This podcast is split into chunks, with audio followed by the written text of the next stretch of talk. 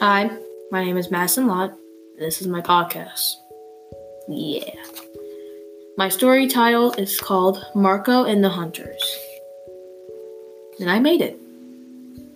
And this will be my scene, well, yeah, scene of my story. Here we go.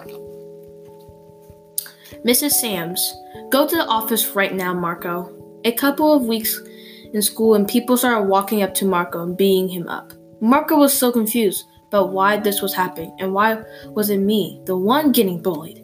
The kids kept on hitting, punching, and banging his head to his locker and had no idea. Marco just froze and let it happen. Missus Sams comes down into the hallway, and when she saw this happening to Marco, she freaked.